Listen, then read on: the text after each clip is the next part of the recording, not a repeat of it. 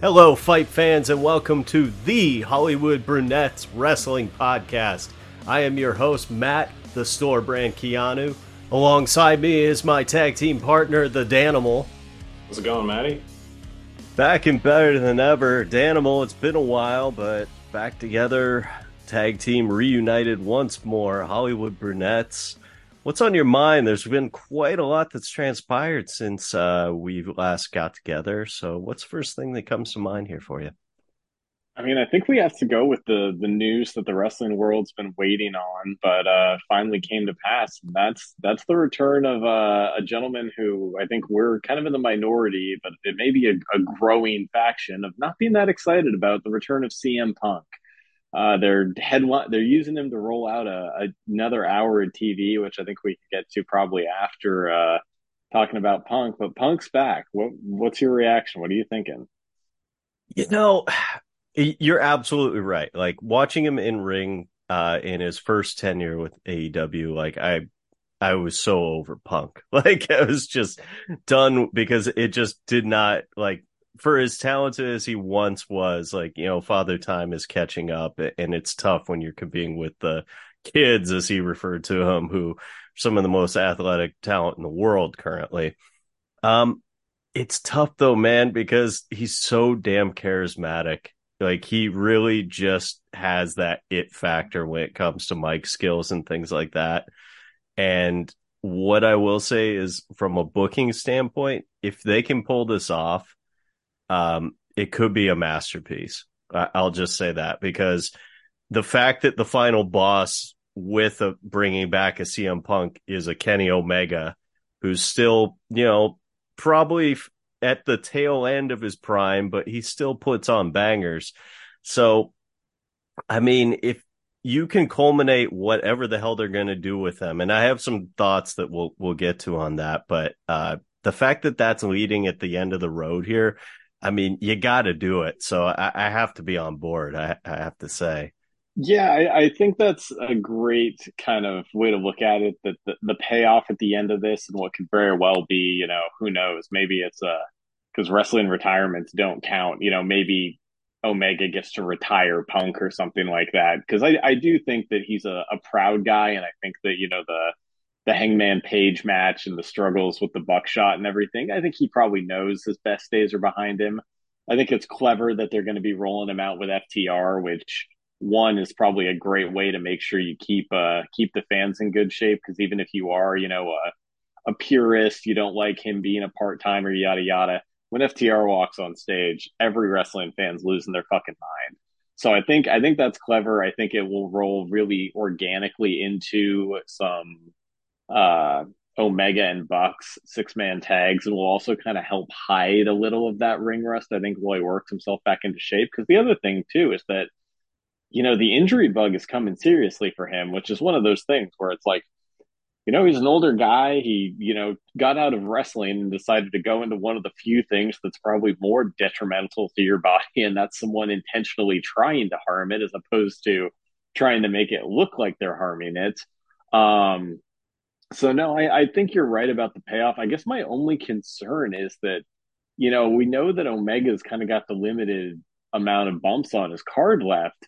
I just wonder, like, could that match be a little bit of a disappointment if, you know, we're, you know, obviously like Forbidden Doors coming up and it's Omega Ospreay, like, you know, an all timer, and you still got to think about the, you know, the Bryan or uh, Daniel or Bryan Danielson. There it is, shaking off my own ring rust um, you know, you got to think about those matches. There's just a part of me that's like, if you headline a massive pay per view with those two, is it is it going to live up? But no, I think I think you're right. I think also for this this new show, I also heard someone talk about it being like penance that they're putting a bunch of the guys that were kind of out of it, so they have to work weekends now, which I thought was a pretty funny concept. But uh, yeah, I guess if if the payoff works, then I'm for it, and I think it's also going to just be fun to get to see FTR headline pretty much everything while they do the three mans. See, I, I, think what I'm excited about is like, and, and, it's again, this is all in my head, and, and who knows if it comes to fruition, but they've always been teasing kind of these different invasion angles, and they've never quite gotten it right. Like, even with the Forbidden Door stuff, like, it always just kind of feels like, uh, oh yeah, and we have this Japanese legend, and you know, and and the wrestling historians in the audience go nuts, but guys like myself are you know scrambling to get on YouTube and Wikipedia to figure out like why the hell I'm supposed to care about this this guy with bleach blonde hair who just appeared and did some signature pose, and uh, but the thing with it is like just like I think this is an era where even though this is much more of a WWE style booking, but I think they should really take a page out like what the MCU did in, you know, Marvel cinema with just like you had the big civil war back with Captain America fighting Iron Man or whatever. So you could do that with the Omega CM Punk, you know, divide the locker room, cause this big friction. And then all of a sudden they have to work together towards some greater goal, be that an invasion from, you know, New Japan or whatever organization is out there. Cause I also think that there's some other ones on the horizon with, you know, all in on the coming soon rapidly as well. So I, I just think it would be really, really cool to, to do the divided locker room angle and do it right. Because in this case, it's already a, it's, it's really happening, but B, just the fact that if I could think of anyone who would be kind of like the cool older grizzled leader who would have to kind of lead the charge against a rival outfit. CM Punk's kind of high up there. I mean, it, it, purely from a booking standpoint. The in ring part, eh, it'll, it'll, probably leave a bit to be desired, but you know, I, I think from a storyline that could be pretty cool.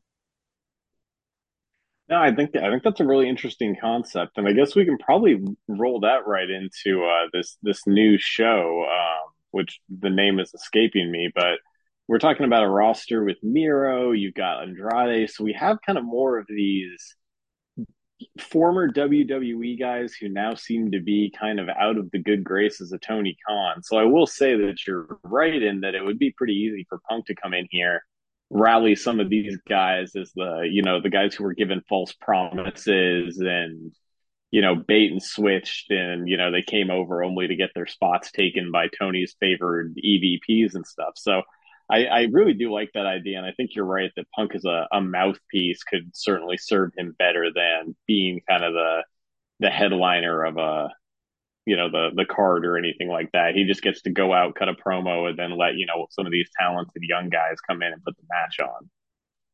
AEW Collision, I believe, is the name of the new one. And you're right. Like you alluded to this earlier, and and I have to just put it out there. Like I am really, really concerned about AEW trying to sustain another hour of television. I love the idea of like the talent you mentioned, like finally getting a chance to be showcased because I think that that's been one of the things that hurts is that there's only so many hours to go around. But the part that hurt that I'm concerned about is because there's only so many hours to go around, it's hard to keep on the same page about what matters. And particularly when you go the route of AEW where they brought in all these kind of like older talents on top of the youth where it's like, hey, we have to give them some shine too to remind people like, you know, why they matter and what have you when in actuality, some of those acts maybe don't even really deserve to be on TV anymore. Uh, Jeff Hardy, but as a result of that, like I, I, am a little concerned about this one, Dan. I'll, I'll just put that out there. Like, what are your thoughts on on an additional hour of of wrestling action for AEW in its current state? I think you bring up a really good point there because they they certainly seem to they struggle to not use the belts. Um, and I think that kind of adding some of these bigger feuds, I'm just wondering if you're going to kind of get the like, it almost reminds me of, you know, you talking about the old uh, WWE thing of like when we don't know what to do with some names that aren't headlining, we're just going to make them a tag team.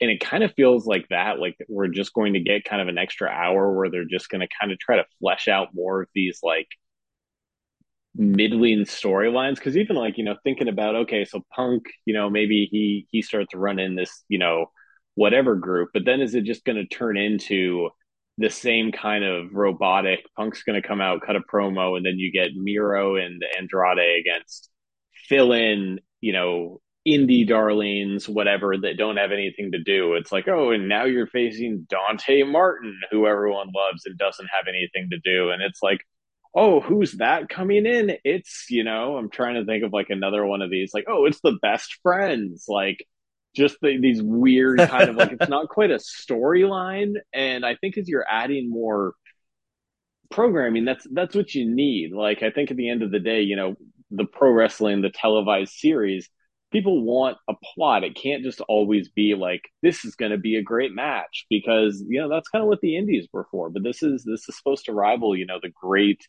you know wrestling soap opera of the WWE. So I guess that's where I would worry that it could get just even more formulaic, which I think's always been like a big knock on WWE by the indie fans was the whole like oh boy the you know the two head guys in the, the main event feud are going to come out. A couple other guys will go, and what do you know? Teddy Long's here to make it a six man tag. Like, I'm just worried we can kind of see that that it'll just be a lot of the same shtick, especially in one hour, because you can't really do too much. I mean, in AEW, that's probably two, maybe three matches in a promo and a backstage segment. So I don't know. My only hope is we get some more Mark Henry backstage.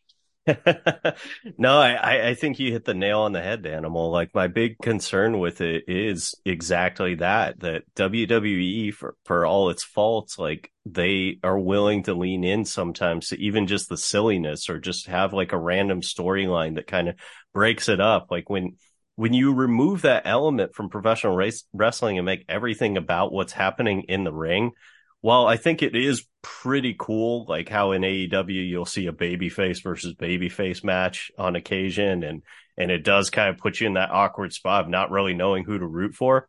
That part's excellent, but everything else, it's kind of like every single reason there's a feud, it's always just like, well, he snubbed me, or or he looked at me the wrong way, or or we're just here and we we don't like that group because we're older than them. Like there's really like almost no logic as to why these people are like going to battle and putting on these banger matches together. So it, having just some extra added layer. And that's where I was saying, like, I would love it if this did like the classic like WWE booking where it, literally the first episode of Collision is just starts with a backroom brawl and then it immediately just cascades into like all these different figures kind of like battling with another and and you kind of being forced to pick sides on who you actually side with here because that was the whole CM Punk drama. But I don't know if they're going to go that route, man. Like I have a feeling it's going to be more just, you know, whatever the faction that used to be run by Charlotte Flair's husband, it will come out and they'll like make some comment about CM Punk being old and the Chicago fans will boo and then FTR will come out and everyone will get jacked and then it'll be a three three on three match. So I, that as fun as the match will probably be, it, it just doesn't sound like exciting to me. No, I think I think that's a great point. You know, while you were talking there, I was kind of thinking back to, I, I think it was because the the higher power angle you know, was anniversary recently. So it made me think about feuds that didn't really have a plan, which then made me think about crazy feuds, which we discussed on previous podcasts. But to your point, I think there was always something for when there'd be like the weird backstage segment where a guy like gets coffee spilt on him, but then it leads to like a, a six week thing where it's like this guy came out and spills coffee on him. It costs him a match. And then it's just like yeah, it's a dumb storyline, but it would just give two guys, you know, matches against other guys and constant coffee related incidents, ending in some goofy sponsored blowout, you know, like coffee bag on a pole match or whatever. But it, in actuality, it's still something better to do than just, you know, like you said, just kind of this like come out, get a cheap pop, good guys come out, banger match, and then and then repeat. So yeah, I think, you know, I'll definitely probably keep an eye on it. I'm, you know, constantly just, you know, throwing something on the old iPad. So this will be another thing I can keep keep tabs on. But yeah, I think you're right that this may be a case of them wanting to showcase more of the talent, but not realizing that, you know, like when we went and there was the AEW Dark, it was like really cool to get to see all those matches, but I don't think I necessarily want to tune in for it. So yeah, I think I think it'll definitely be worth watching and it, interesting to see how much they actually use Punk, or if this is kind of like a a bait and switch, or you know, the old like he's just going to do some vignettes or pre-tape promos where it's like, oh, he just shot for you know six hours in a backstage room for every you know, you got the cue card up like, and you know, the great people of Cincinnati.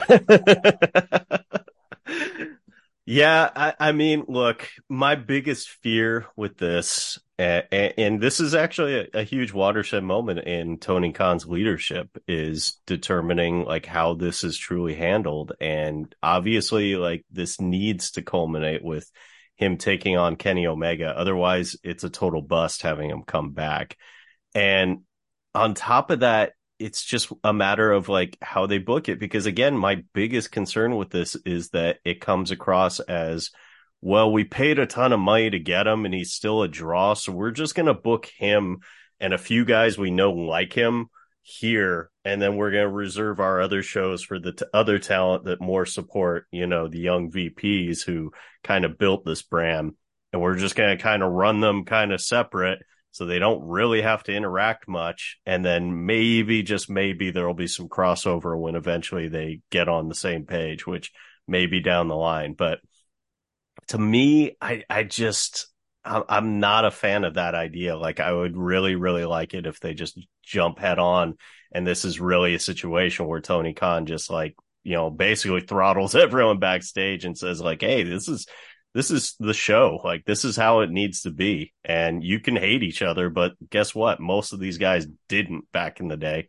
And that's probably not changing anytime soon. So, you know, onwards and upwards. But um I have to say, like another one I'm curious about. What's your take on All In? You know, being I know we discussed it being held at Wembley Stadium this year, and what are your thoughts building up to that? Because I'm I'm a kind of tease this with saying like I even though I did not watch it, their last pay per view I was not impressed based on what I, I read like and what highlights I saw. Like I, I actually thought they really fumbled that one pretty poorly.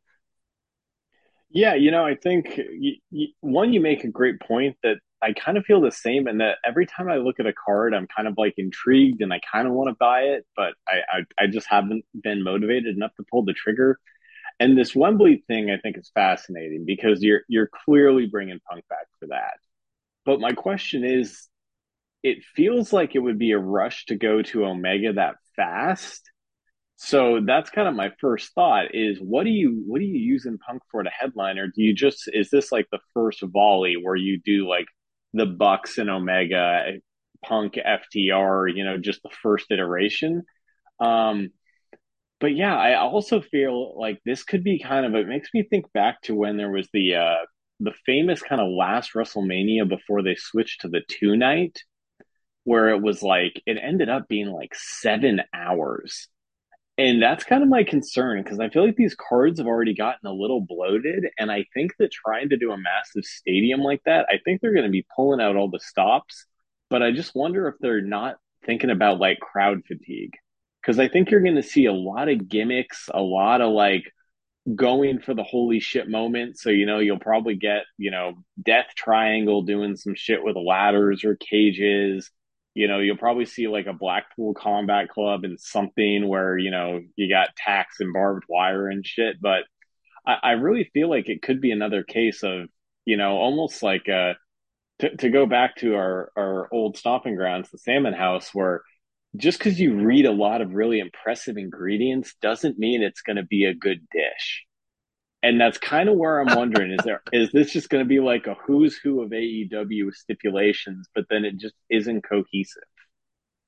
Yeah, that that's a legit fear, and and I think crowd fatigue is is the most brilliant thing to focus on there because of all fans in the world, like you're telling me the folks in Wembley Stadium aren't going to let you know if they're fed up with, you know, whatever's going on. Like even my beloved, like, you know, hooligans of Philadelphia, like while they will cascade booze on you or, or throw garbage into a ring or what have you, like it's not quite the same level of literally coming up with a song on the spot to mock your entire production. Like, so, I, I, mean, I could definitely see that, like a boring like Smosh Fest with like Wardlow and whomever the hell he's feuding with, and it just being drowned out by some giant thing to the tune of an old classic drinking song, just of to relay how bored the crowd is with what's going on. So, um, I think that combined with you know the card, like it it seems Im- imminent to get bloated because it's you almost certainly will have to find a way, if possible, to get uh, Ospreay over there. You have to have Pac. You have to have you know Jay White in some capacity, even though I know he's Australian, but you know I, I imagine that there's some crossover with the fans there. I mean, so that three right there, major bookings, and then who knows what the hell else they're going to fill up. So I, I'm a little worried, especially because like I think that this is a big move again on Tony Khan's part to try to establish himself as a leader on the global scale. And and what I keep coming back to, and it's a shame that we we haven't really had a chance to get together to discuss it, but I mean, when I compare Double or Nothing to that was that premium live content you just you call the house shows now uh, or the the cheaper pay- iterations of the pay-per-views but the one they did in Puerto Rico backlash that was a hell of a time like that crowd yeah. was into it that was so damn fun despite the fact that you knew not much was going to change with the belts you kind of knew all the booking like from the get-go but just because of the crowd interaction like I think that one was far superior to anything I heard or saw from Double or Nothing. And so going for the international re- rank, I mean, they really kind of need to nail this one. So. Yeah, I, I think that's a great point. I also think that there's kind of a an interesting spin too with the fact that uh, Money in the Bank is it, I I'm not entirely sure it's overseas. It's it's in the UK. So there's a lot of uh, there's a lot of talk about possibly uh, you know we won't get too into WWE, but Rollins took the new belt, which isn't shocking because the guy's a workhorse and a half. But it's looking like Finn Balor could come in, so there's a chance that Balor, who beat Rollins or got injured against Rollins and basically ended his first title run, could possibly win over there as an Irishman. So there's a small part of me that feels like, per usual, you know, I think the WWE may be playing a little chess here and it's going to kind of force Tony to maybe, yeah, like you said, you know, do this like, okay, we'll figure out how to get Ospreay against, you know, MJF for the title and, you know, just like kind of panic booking. So while I'd kind of like to see it, yeah, I think I think that's going to be a really interesting one. And also one I, I, I would say I could possibly find myself watching just because of the fact that it would be like glorious like 10 a.m. wrestling where I wouldn't have to disrupt much of the the weekend schedule. So yeah, I, am intrigued, but yeah, I don't know. I mean, I guess uh, kind of moving on that note, what are your thoughts about uh, about MJF and his uh, you know growing title reign and how they're booking him both in you know the last pay per view and moving forward? I think it was wise to do the pillars match now uh, I, I, know that like there, it seemed like that kept getting pushed further and further back, but I was honestly really surprised he retained. Um, you know, the charisma's there. Like he's got that in spades. And honestly, the in-ring action, like even though he only performs for seemingly for these big shows, like he holds up his end of the bargain big time. It's my concern with it though has always been for a character like that and for a company like this, it's really, really hard to have everything built around this whole, oh, we don't do storylines. Everything is just in ring action, in ring action, but we don't have a fighting champion. We have a champion who is more of that classic heel mold who comes out and makes every excuse why he can't wrestle. And, and when he does wrestle, half the time it's him doing the theatrics of why he's faking being hurt or he's, he's avoiding action. Like, again, I, I love it on one level. Like I think he's he's so so damn talented for his age, and but I also have that never ending sense that he may actually not be bluffing when he says he's going to take his talents to WWE when his contract expires.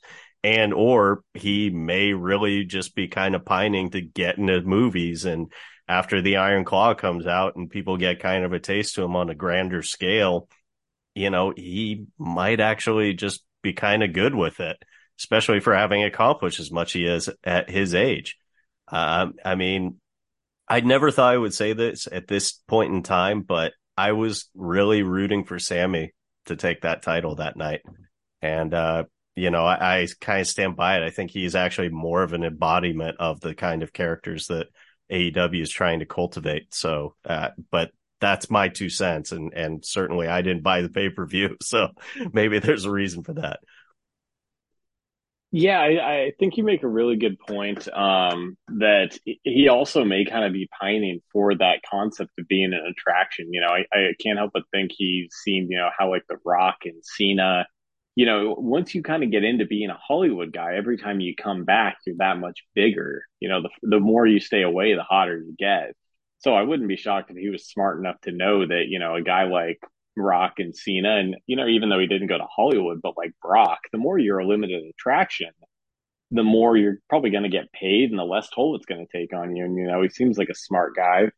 When it comes to the pillars match, I, I, I agree with you just in the sense that, like, I think when you look at the four pillars, it's kind of like, I think we both are in the same spot with Darby that it would just be tough because I think he's he's meant to be a working wrestler, but it doesn't work to have your champion just every match like he's getting the shit kicked out of him again.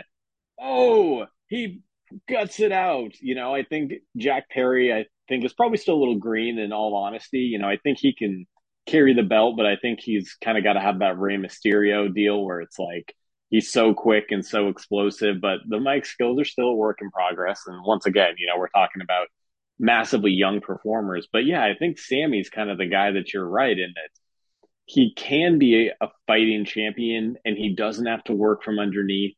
He's athletic enough. He's God, and you know, you want to talk about going from one heel to another. Like when when they do that shtick, though, they may back off it since him and his wife are expecting a child. And I, I don't know how much you want people vehemently booing a pregnant woman, but I guess if anyone was going to try something to really push the envelope, maybe maybe that's the the moment. But so no, I agree with you. I think my only thought was, and maybe this is just their, I don't know if I would call it their fear with MJF, but it felt like this was the kind of thing you could have done such a longer build and story with. I mean, you could have had all these four guys mixing and matching, and you know, they kind of did it where like Sammy's supposed to work with MJF, but it just like exploded in the you know passing of two episodes. Like you practically could have done like an evolution, you know, oh, you know, Sammy, help me. I got to make sure I beat Darby on this pay per view. And then he kind of, you know, thumbs downs him and something happens. So I, I did feel like it was a little rushed in the storytelling, which leads to kind of the next thing of, and this guy I know has been a little bit divisive for you, but uh, Adam Cole, baby, like, what, what do you think about him getting the main event shot? I, you know, look, there's always going to be figures like that. And what I say is Adam Cole does have, despite, you know, not having the best wrestling body, despite not having the best in ring talent, despite, you know, having kind of a cheesy gimmick, even, he has that it factor. And that is not a case of Nepo. That is 100% him just putting in the time and figuring it out. And he's got that. So, and and I do think that the returning champion angle always is fun anytime, especially coming back from major injury. And they certainly have been really, really pushing that that component of it as well. Um, to be determined. You know, I, I my concern anytime Adam Cole gets brought up is because like I know that like there's all the Bullet Club stuff that loves to get bandied about and and my that that's just gonna become the new shtick is just like he'll become the big guy with the Bullet Club, you know, America, and and they'll sell a bunch of merch, and he'll do a bunch of you know promos and YouTube videos, playing video games, you know, and making fun of things, and and that's fine. Like I, but those are also the elements that like concern me with AEW's growth is that I think that they inhibit the growth of a lot of their young great talent because of the structure we, we keep talking about uh, that they rely too heavily on the MJFs, the Adam Coles, the CM Punks, the Jon Moxleys, who are good on the mic and who have a built, cultivated personality over years and years of doing their thing, and now have even more mediums to go out and share said personality. But as a result, I feel like you kind of bury a lot of these other figures who don't really get much of a chance to do anything but put on spot fest matches over and over and over again. So, and you know, and they just kind of rely on them. It's like, oh, we'll build your brand through social media or do that. And it's like, well, then you end up with characters like Darby Allin, where it's like, it seems like he wants to do everything but wrestle.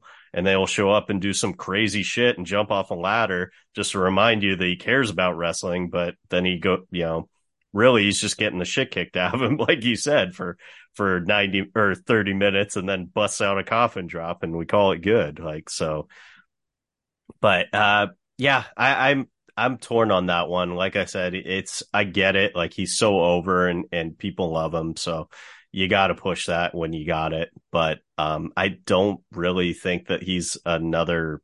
He, there's a long term answer there. I I really think that he's a guy that if he were to hold a strap, the longer he holds it, the more exposed he gets. Is not really being that good at, at in ring stuff. Yeah, I think that's fair. I also kind of, uh, I guess for the MJF thing, I feel like he he needs a. I kind of want him to get a stable again, just from the working the plot point forward, because I think that while it's a little bit of a,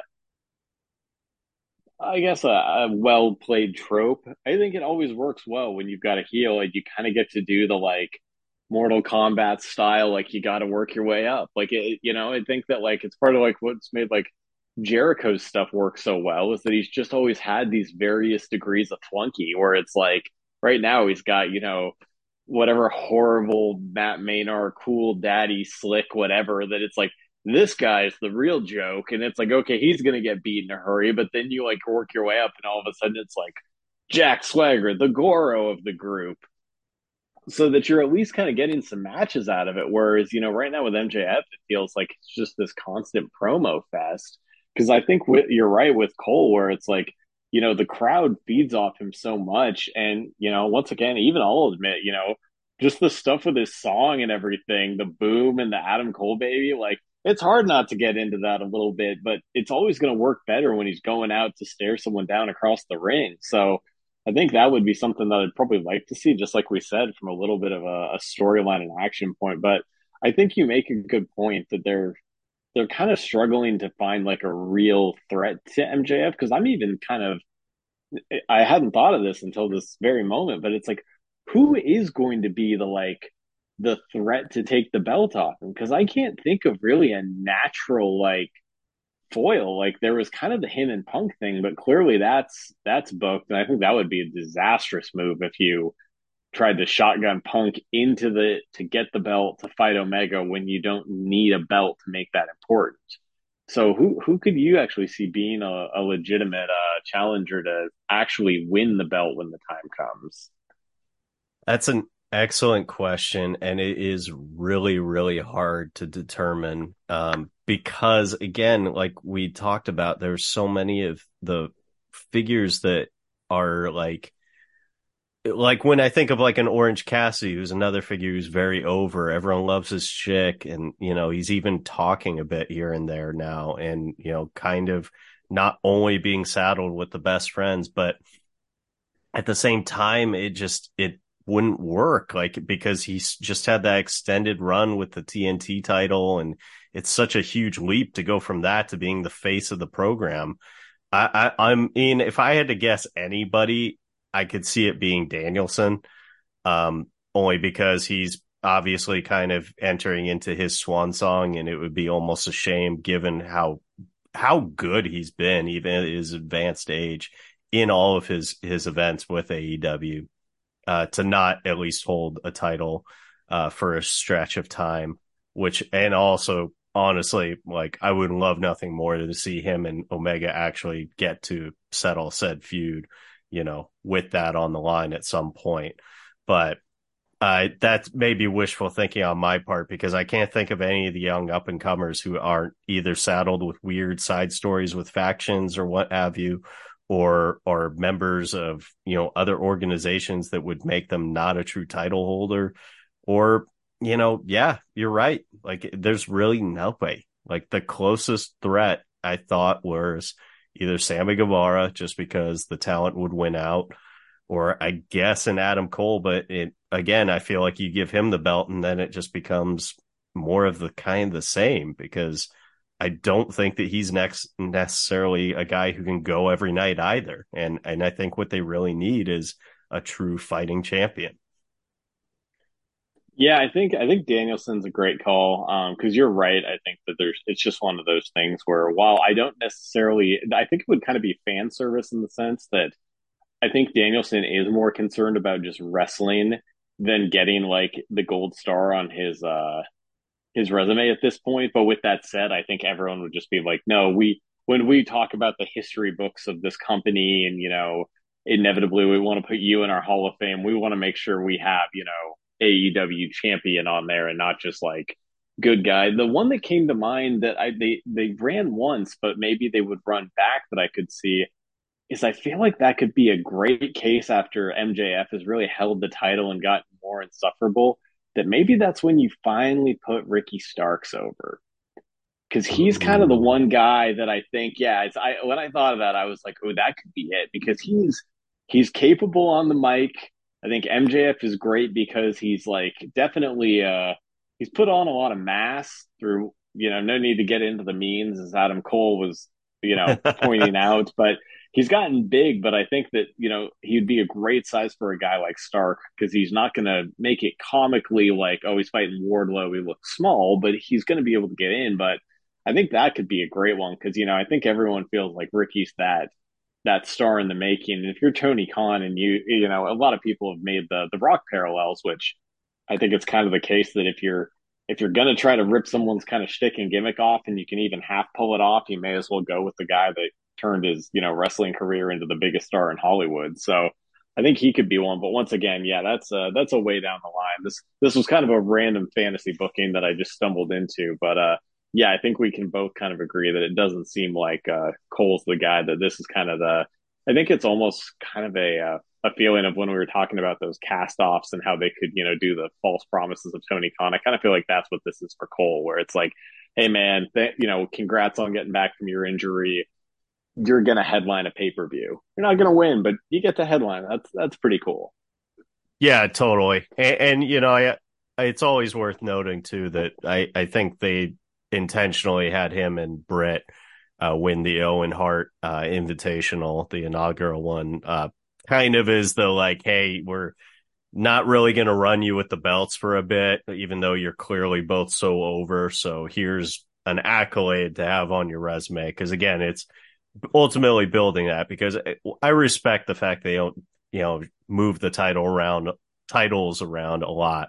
You know, I, I, that's fair, but as a result, you do kind of have to feed those that are producing. And, you know, both of them are so over again that, you know, it makes sense to give them something. Um, you know, it maybe with MJF too. Uh, one, I, when you mentioned Starks, because I think in, in terms of a peer that and young talent, that that's the choice by far.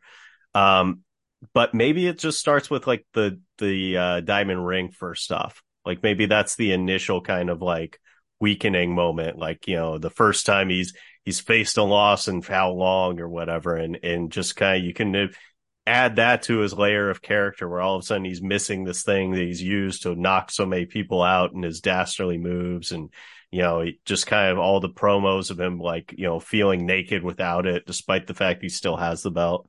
Like maybe you do that. And plus, I, you know, Starks could run with that too. So, um, I, I forget when they put that thing on the line. I, I think it may be an annual tournament, but you know, it's professional wrestling. You can change it all on the fly if you want anyway.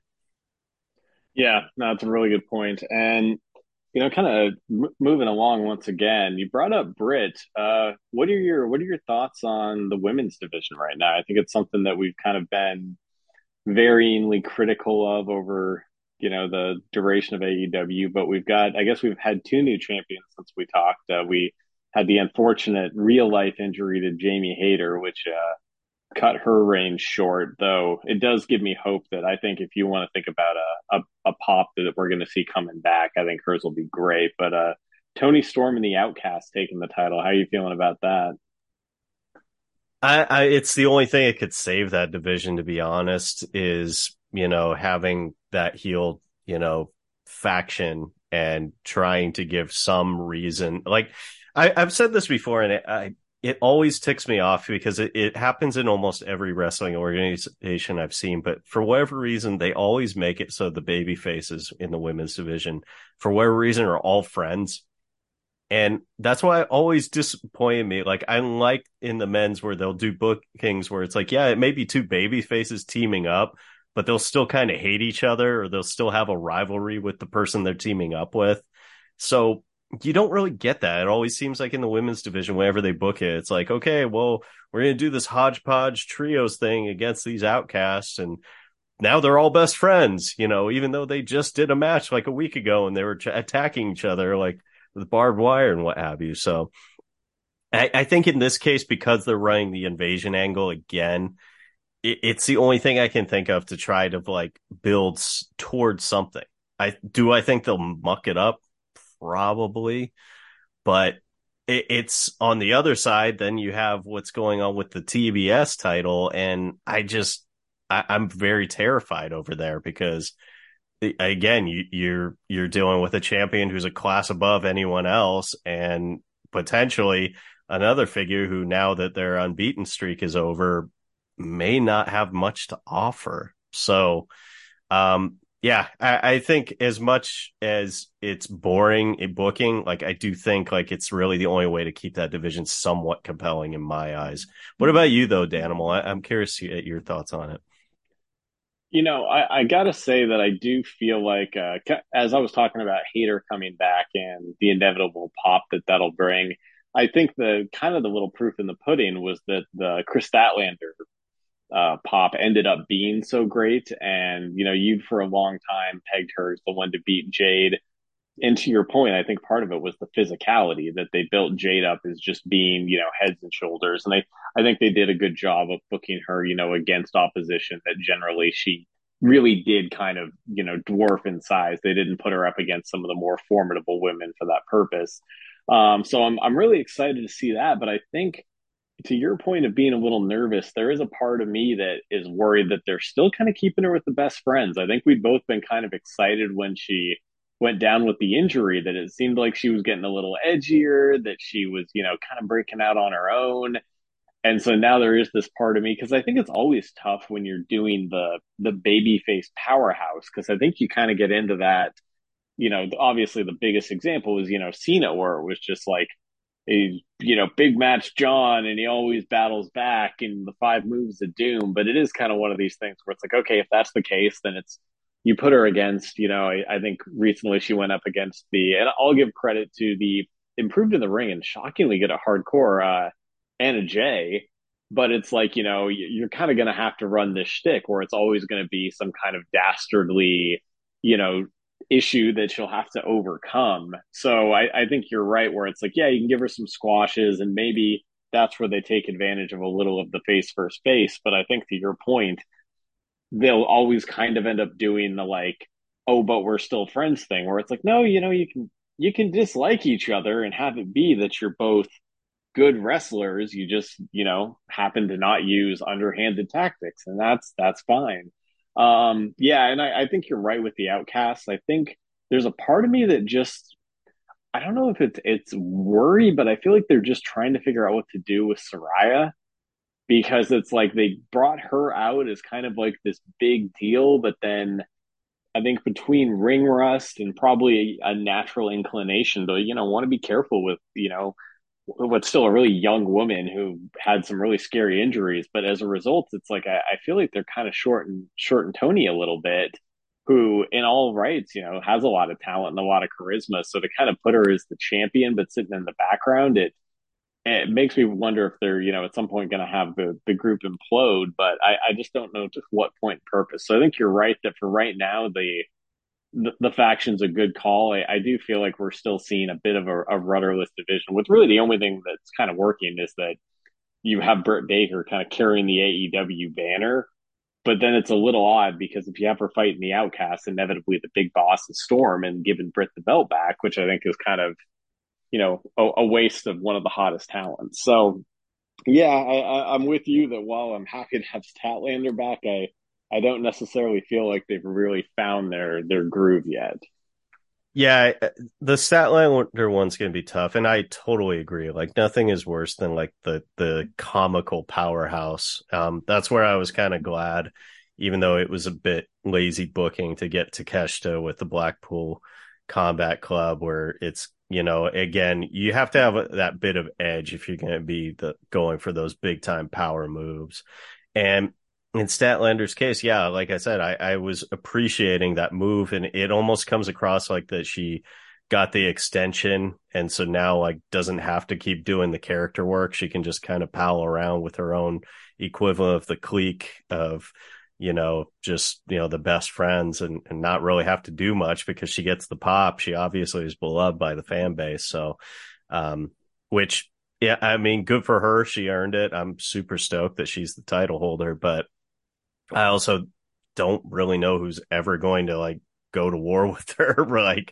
if anything, like if there was a, a, talent in the women's division that eventually could start really pushing the intergender matches, like it, it was definitely Kris Statlander and, and still may, but, um, but now with her holding the title, I, I just see a lot of Willow Nightingales and, you know, those kind of matches on the horizon. Um, you know, it, what I would love to see with again because the outcasts are doing kind of the invasion angle. I would love to see some sort of hodgepodge group taken on because I know they tried to do the whole Jamie Hayter and Britt now as their baby faces, and they kind of team up with you know people they rivaled with before because again they're all best friends.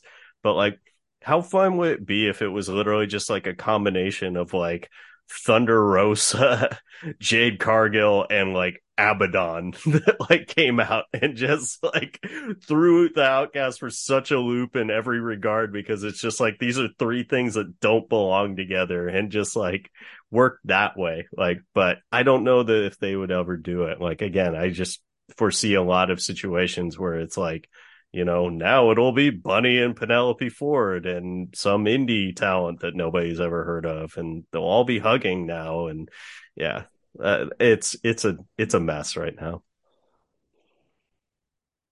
Yeah, well, you know, I think it's kind of one of those one of those deals where we'll continue to hope they find their footing. Um, well, my my anonymous general manager is telling me I got to wind it down. Any uh, last items that are standing out to you right now that uh, any takes or thoughts, or perhaps your famous tinfoil hat can find its spot on your head? Well, if I'm going to give you a quick tinfoil hat theory before we call it here, I'll, say that with the finally announced release of AEW Fight Forever, the video game, I'm convinced that that's part of the reason we have figures like Saraya on roster because it is a matter of like I already teased before that like there's that element of trolling Vince with being able to have all these Hall of Fame talent on your roster so that you can induct them into your Hall of Fame and they're forever synonymous with your company as well. But I think on top of that, being able to have figures, if this video game takes off, like it has potential to do, in especially in the era of streaming now, the fact that you could bring out all of these characters like Sor- a Saraya, a Toni Storm, you know, all these former WWE talents that um, we're really really sticking to him because it again it's over time it's just that roster keeps continuing to grow with uh very notable figures. And um again they may not be great in their current iteration but I'm really looking forward to this time in a month when I can log in and play as Mark Henry versus Jeff Hardy in their prime and be able to relive some of the glory days of of my youth in wrestling that I really like. I also love the idea of having like a toggle switch or something where it's like you can have like late career or then like classic so and so. So it would just be like, you know, announcer Mark Henry and it's like him in kind of like the suit and smiling, but then it could be like prime Mark Henry and it's just straight up like Hall of Pain, like Mark Henry, just like absolutely like, oh man, like, oh, this is so fun. Oh man, you've got like long haired, you know, Paul White. That's great. Just going back to his like giant gimmick and stuff. So yeah, that that could be a lot of fun. So I'll definitely and, and I I had seen a couple commercials, but I'll have to do a little digging because I know that the the game is something that you've really been kind of interested in, and I haven't done much much looking, so I'll have to kind of check out some of the gameplay and see see how it's looking. All I know is that obviously Kenny Omega is a huge gamer and kind of was responsible for a lot of it. Um, who I her name's evading me at mo- the moment, but um, our, the local gal who does the refereeing. Um, oh, Ref Aubrey. Yeah, Ref Aubrey. She does the um, she went to DigiPen here, uh, which was Nintendo's uh, school for coding and what have you, and she did some work with it. And they dug up the guy who did all those old WCW, WWF, N64 games, all the best wrestling games from those. Oh yeah, the, the, THQ games. Yeah, yeah, yeah, yeah. They dug up the guy who made those to actually do the guts of the game. So, I, I mean, purely from an entertainment standpoint, I'm excited. It'll probably be dog shit. I'm not gonna lie, but there's also the part of me that if I can fire it up and select Jon Moxley's old comb over hair I, am sold. Nah, that that sounds great. Well, Matt, I greatly appreciate you uh, jumping on with me again. Hopefully, we'll be able to do this a little sooner, and then uh, we can preview some of the upcoming stuff. All right, sounds like a plan. All right, it's been Hollywood Brunettes Wrestling Podcast. Thank you so much for listening. Take care.